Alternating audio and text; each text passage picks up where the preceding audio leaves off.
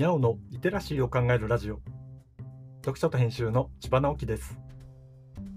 このチャンネルでは読書と アイティー 時代の読み書きそろばんを中心に様々な話をしています。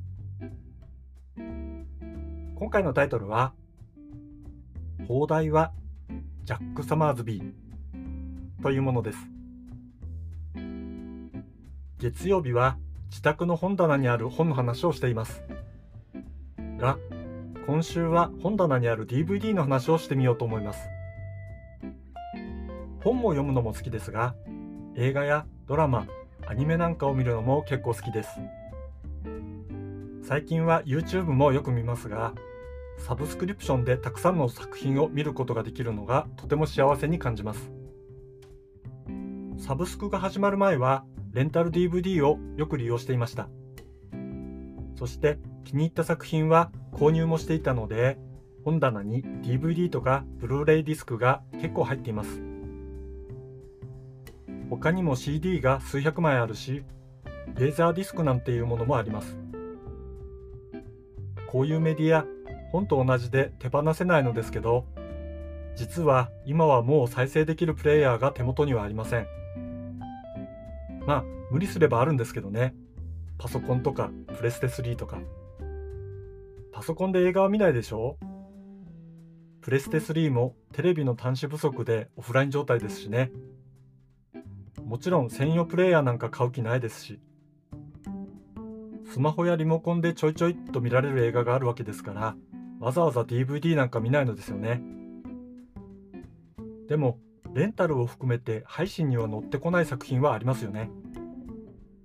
そんなわけで本棚にある ディーブイディー を見ていて、日本版のタイトルのことを考えました。よくありますよね、原作のタイトルと全然違う邦題の映画。オリジナルのタイトルの方がいいなと思った ディーブイディー を見つけました。まずは邦題がジャック・サマーズビーという映画。リチャード・ギアとジョディ・フォスターが出演しています。これ大好きなんです。内容はぜひ検索していただきましょう。邦題の方だと人名だなってすぐわかります。でも元のタイトルはサマーズビーだけなんです。さすがにこれだけだと日本人は人名だと思わないだろうなと思うんですよね。よくわからないけど夏の話みたいな感じになりそうです。だからこの邦題は悪くないと思うんですけど、ジャックがつくとなんだかやぼったい感じもしちゃうんです。ジャックさんには失礼ですけど。サマーズビーだけの方がキレがあってかっこいいなぁなんて思っちゃう。まあ個人的な感覚ではあるんですけどね。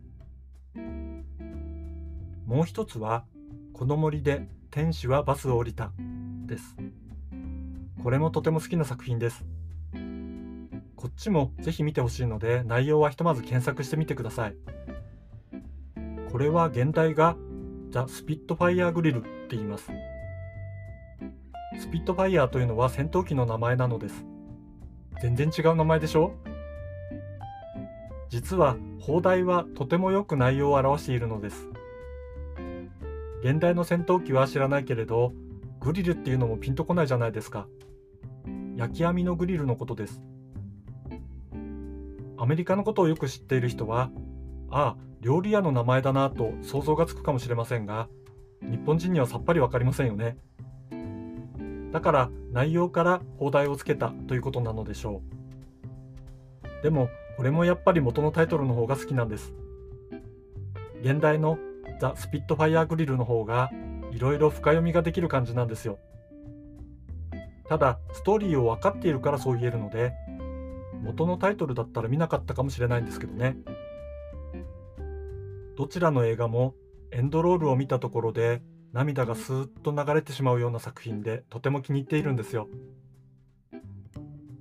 思い出したら見たくなってきた。プレステつなぎ直そうかな。今回は映画の現代と邦題の話をしました。今日はここまで。読書と編集では アイティー を特別なものではなく、常識的なリテラシーとして広める活動をしています。アイティー リテラシーの基礎を学べるオンライン講座をやっています。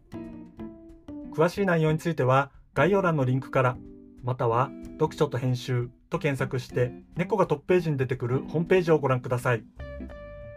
この配信の書き起こしをノートで連載しています。概要欄にリンクがありますので、フォローいただけると嬉しいです。今日もワクワクする日でありますように。柴直樹でした。ではまた。